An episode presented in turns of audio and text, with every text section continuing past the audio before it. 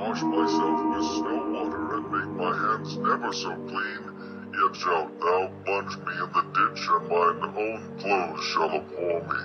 For he is not a man, as I am, that I should answer him, and we should come together in judgment.